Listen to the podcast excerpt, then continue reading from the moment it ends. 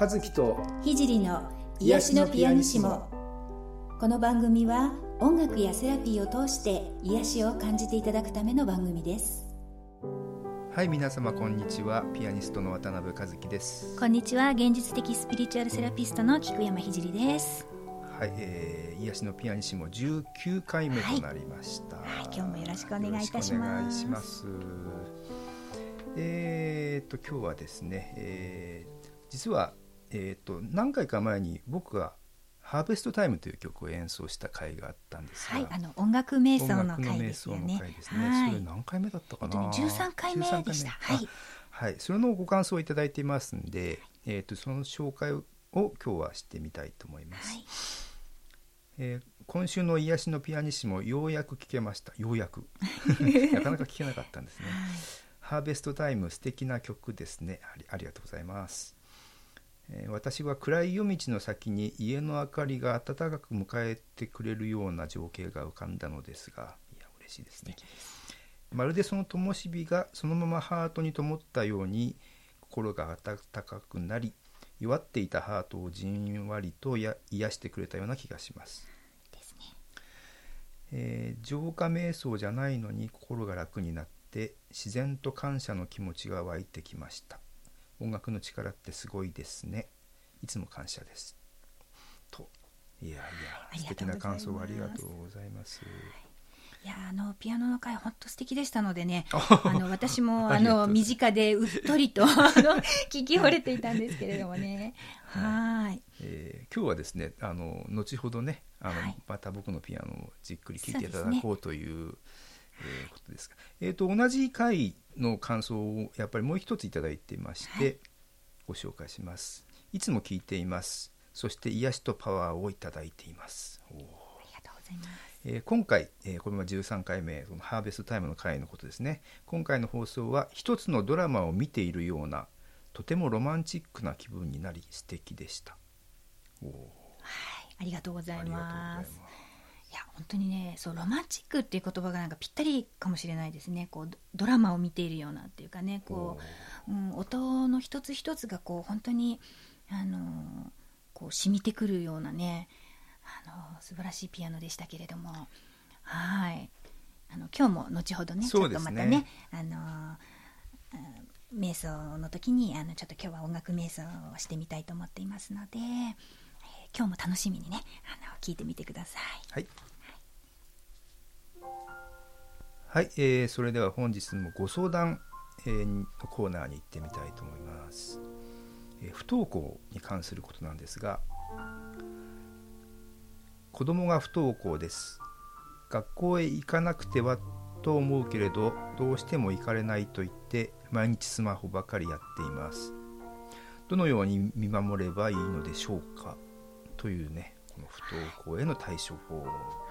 ということなんですけどね。なんか和樹さんねご自身が不登校だったって昔おっしゃってましたけれども、ね。はい、あの僕もあの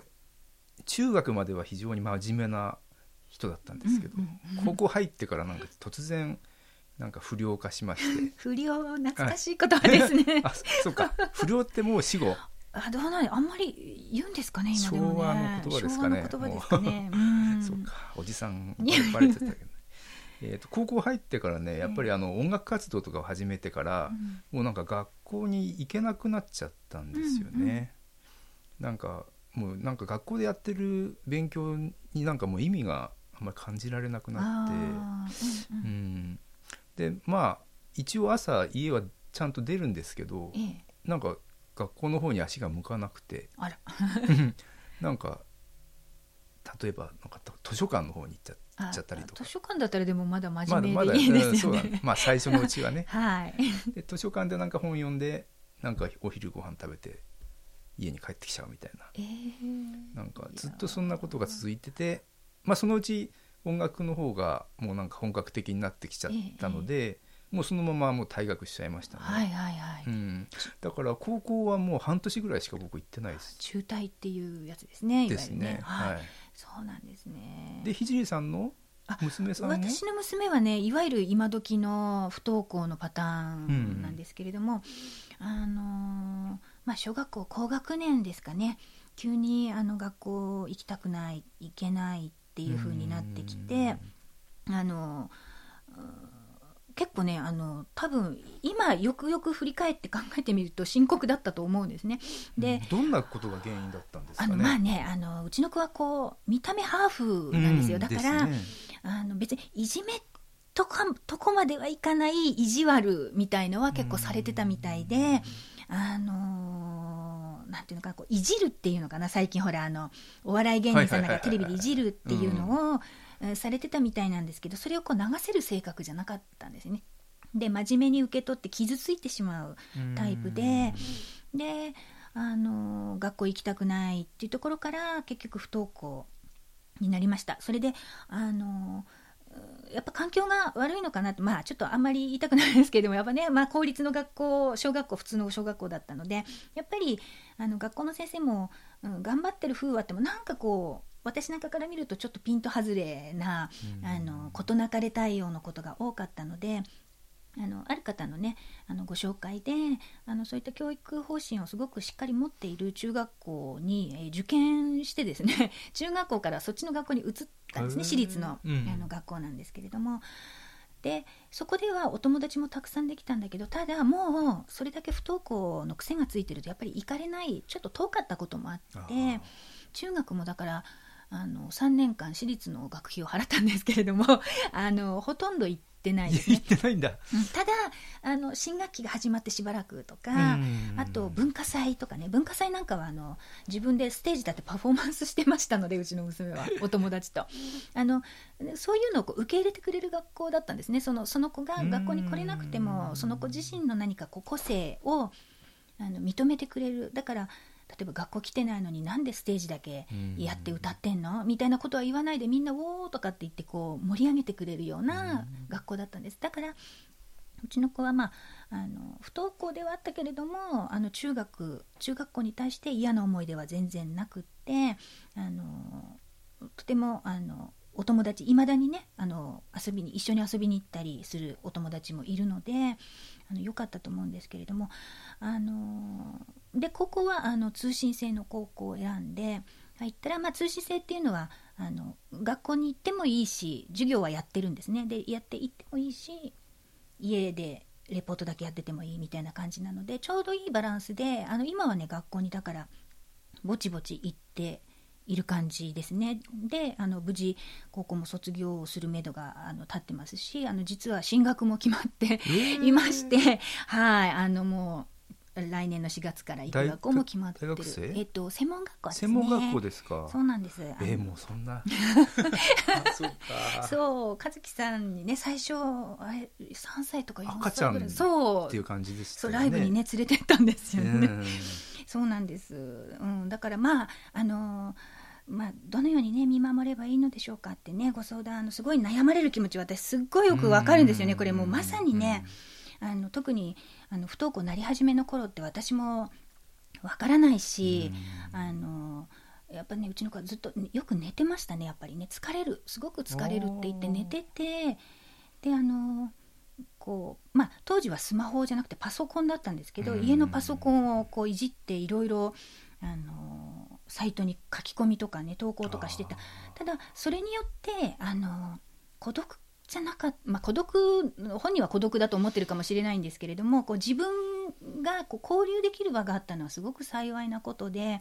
あの、うん、いろんなサイトに出入りしてはこう仲間を作ったりとかあのやり取りをしてたんですね。であとなんか創作活動が好きでこうちょっとなんか小説みたいの書いてみたりとかして投稿したりとかしてたのであのまあ私も最初の頃はね学校行かなきゃって行かせなきゃみたいな思いが正直あったんですけれどもあこれはちょっとダメかなとある時 思ってちょっと方向転換をしてでいろいろあのそういう調べたりねあのしてやっぱりあのまずは自己肯定感その子が自分らしく生きるっていうことを認めてあげなさいっていうところからあの私もあ本当にちょっと自分私自身がね至らない部分があったなと思ってあの方向転換をしてあの彼女がやりたいことをすごく応援するようにしていったんですね。でうちの子はあのコスプレが 好きでですねあのアニメがすごく好きなので学校に行かないけれどもコスプレのこうイベントには行くんですよ。うん、あのこう何銀玉の格好とかね こういろいろしていくんですよね。であのそれをあの結構あの親的にはねきっと学校も行ってないのにそんな遊んでばっかりって思う方もいらっしゃるかもしれないけれどもそこがあの彼女が自分を発揮して自分がこういじめられたりいじられることなくこう認めてもらえる場所だったのであのうちの場合にはあのそれが良かった。そうそういう活動は止めなかったんですね。遊びの活動は一切止めず中学校からの中学校のお友達が例えば、えー、週末カラオケ行こうよってお誘いが来たらいいよ行ってきてって言っても朝8時から家を出てカラオケに夕方まで行くみたいなこともしてたんですけれどもそれによってこう徐々に徐々にあの自分の中のこうバランスをね整えていったのかなと思います。うん、まあ親自身がねやっぱりこう、うん、そういういろんなあり方っていうのかなあの、うん日本でこうこれが良いとされてるあの学校にきちんと行って試験受けて合格してっていうのと、うん、違う生き方もこれもありだなっていうふうにあの認めてあげられるかどうかっていうのは、ね、大事だしあの実際にそういう専門家の先生にお聞きしてもあのそこを受け入れられる親御さんのところのお子さんは回復が早いとかね、うん、回復しやすいっていう話を聞きますので。ちょっと大事なのかな。ね、スマホばかりやっている。あの、でもスマホあってよかったね、みたいな。あの、うん、本当に、あの、そういうふうに思っていただくといいのかなと思います。あの、まもちろん不登校になったその直接の原因っていうのはね人それぞれだと思うんですけれども、あの実は一つ大事なことがあってあの発達障害の可能性もある、うん、と思うんですね。であのうちの子もあの学校行かなくなった当初あの検査したんですけれどもあの発達障害って何もなんかすごく特殊なことではなくて人間ってこう個性があるのでねいろいろ得意なことがあったり苦手なことがあったりこういろんなあの、人によって違うと思うんですけれどもその中でもあのこう脳機能の働きがある程度こう平均的な人とそうじゃなくてすごく優れてる部分とちょっと足りない部分がこう凸凹がある部分の多い人みたいなのでちょっとやっぱりあの出方が違ってくるっていうんですかね行動であの不登校のお子さんのそういう、まあ、知能検査ですねウィスクとか言われる検査がありますけれどもしてみるとあの結構その、脳機能に凸凹があるお子さんが多いっていうふうにあの聞きました私はね先生から。なのであの別に発達障害というレベルではないけれどもなんかあのそのグレーゾーンっていうんですかね、うん、なんとなく、うん、こうなんとなく平均的じゃなくてなんとなく凸凹がある発達に凸凹がある。っていうお子さんはきっとねあのまあ本来人間って凸凹が若干あるものだと思うので多いと思うんですけれどもそれがやっぱりあのこう思考回路とかもこうパッとこう気持ちを切り替えられなかったり一つのことにこだわってしまったり落ち込むとドーンと落ち込みすぎてしまったりみたいなこう極端な形で出てくることがありますしそうすると例えば学校で嫌なことがあるともうそこから抜け出れなくても絶対行かれないみたいになってしまうこともあったりすると思うので、あのー、なんかうちの子最近学校行ってくれないし先生ダメだわっていう時にはあのそういうちゃんとした専門家の先生にねそういった部分もあの検査をしてもらって、えー、それであの検査をしてダメだっていうレッテルを貼るための検査ではなくてその特性を知ることでその子の脳の機能の特性を知ることで親も対処がしやすくなるっていう意味でねあの必要なことかなと思いますね。あのなて言うのかなあのサロンでもねあの、うん、発達発達障害とかあの不登校のご相談を受けることがあの実は結構あるんですけれどもあのもう親がどうしてもこれをもうどうしてもこれが許せないみたいなところがいやでもその子のそういう発達の関係からするとそこは絶対にできないことだよみたいなこうミスマッチが起きてることっていうのがあってそうすると親子で本当にぶつかっても永遠に解決しないなんか戦いみたいになってしまうんですよね。うん、なので、あのー、そういった検査をすること要するに相手をよく知ることですよね。それによってあこういうふうに言ってもこの子には通じないんだなとかあこの子にはこういうふうに説明した方が納得してくれるんだなっていうのをね知っていくこと親の方から知っていくっていうのは大事なことなのかなと思います。はいだからまああの不登校っていうのは親の意識をね問われる学びかなと思います。あの子供にとっては子供のレベルでいろいろカルマを返すとかねあの学びがあると思うんですけど親からしてもあの世間の良い悪いとかそういうことでなくてあのあそういうこともあるんだなこの子はこういう子なんだなっていうようなことをこう受け入れて許すとかね。あの人に合った生き方を選べるように親自身も、うん、ゆとりを持つとか。もしくは子どものそういったことを通して実は親自身も本当はこうしたかったのに我慢してこの方にねあのきちんとした人生っていう方に合わせて生きてきてたので子どもにも自分と同じようなきちんとした人生を強要してただけなんだっていうことにこう気づいたりとかねいろいろ学びがあると思いますので、まあ、世間に合わせて必死にならずにあのそれぞれの良さ良いところを認めていくっていうことをね是非あの学びとして、えー、受け取っていかれたらあの、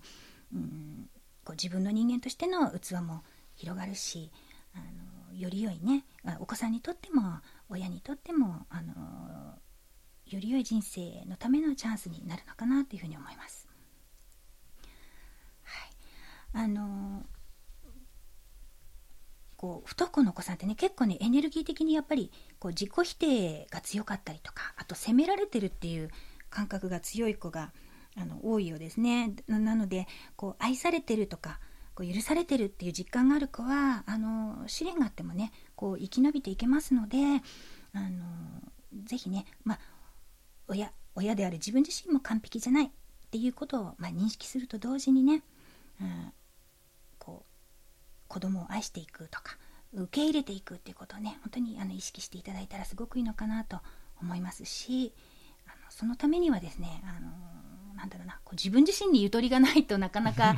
うん難しいのであのまずは自分自身をこう許す癒す自分自身を愛していく受け入れていくっていうことがすごい大事なのかなってあの思います。あの私自身もねあのまあ、ヒーリングとかやってるのであのもう完璧な先生とか思われてることも多いんですけど もう本当そんなことなくてやっぱりあの子供がね本当不登校になった最初の頃は本当にいやもう自分では理解できないことなのであの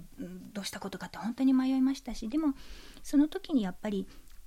今まであの持っていたその子供への愛情っていうのの持ち方をもう一度見直すいいすごいいいきっかけになったしあの本当にあの広い意味でねいろんなことを捉えることがまたできるようになったのであのある意味ねとてもあの感謝の体験だなというふうにね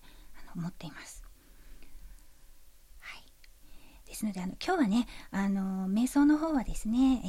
ー、和樹さんのあのピアノの音楽に合わせてあのまたねあの癒しのひとときをね味わっていただければと思うんですけれどもと、和樹さん今日は、えっと、巡りゆく時っていう曲ですね、はい、オリジナルの曲でですね、はい。えー、そう。あの直接その不登校対応しているような曲ではないんですけど、ね、そういうことではないですね。はいはいはい、えー、はい。あの音にこう癒されるというか音ってこう波動じゃないですか。振動じゃないですか、うん、あの前回の音楽瞑想の時もね私も本当にあの聞いててあのいろいろなイメージが湧いて癒されたんですけれども、はい、今日もあのぜひその和樹さんのあの巡りゆく時を聞きながら、あのその音にね本当に純粋に音を楽しんでそしてその何かこう広がるイメージがあったらそれを楽しんでね自分自身を癒して心にこうゆとりがねできるようになっていただけたらいいのかなっていうふうに思っています。はい、ではあの、えー、曲を聴く前にですね、えー、少しご自分を整えてゆっくりと呼吸をしてそして、えー、背筋はスーッと伸ばして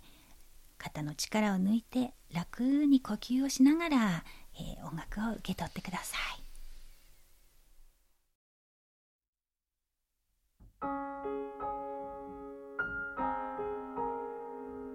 Bye.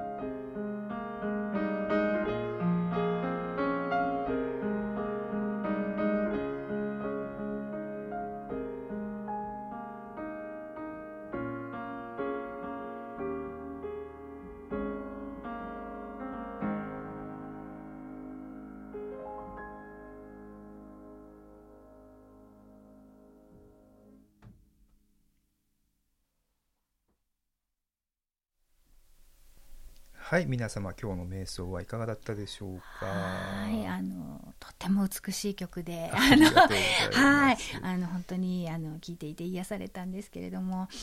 あのきっとね聞かれてた皆さんもあのいろいろなイメージをこう広げながら受け取っていただいたのかなって思います。はい。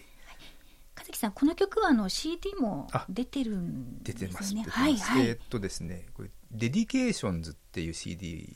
の、えーっと1曲目に入ってますので、はい。えーですねぜひあの気に入っていただけたらですねちょっと CD の方も聞いてみたら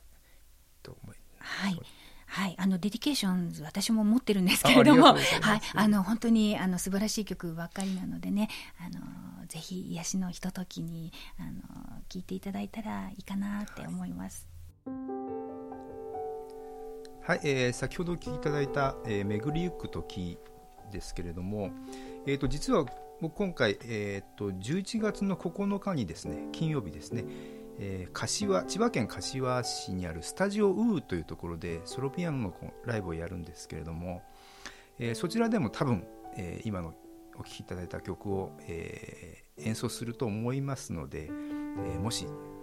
あのお時間ありましたらぜひライブの方にもご来場いただければなと思います、えー詳しいことはあのホームページとかにも出てますので、えーチェックしていただければと思います。よろしくお願いします。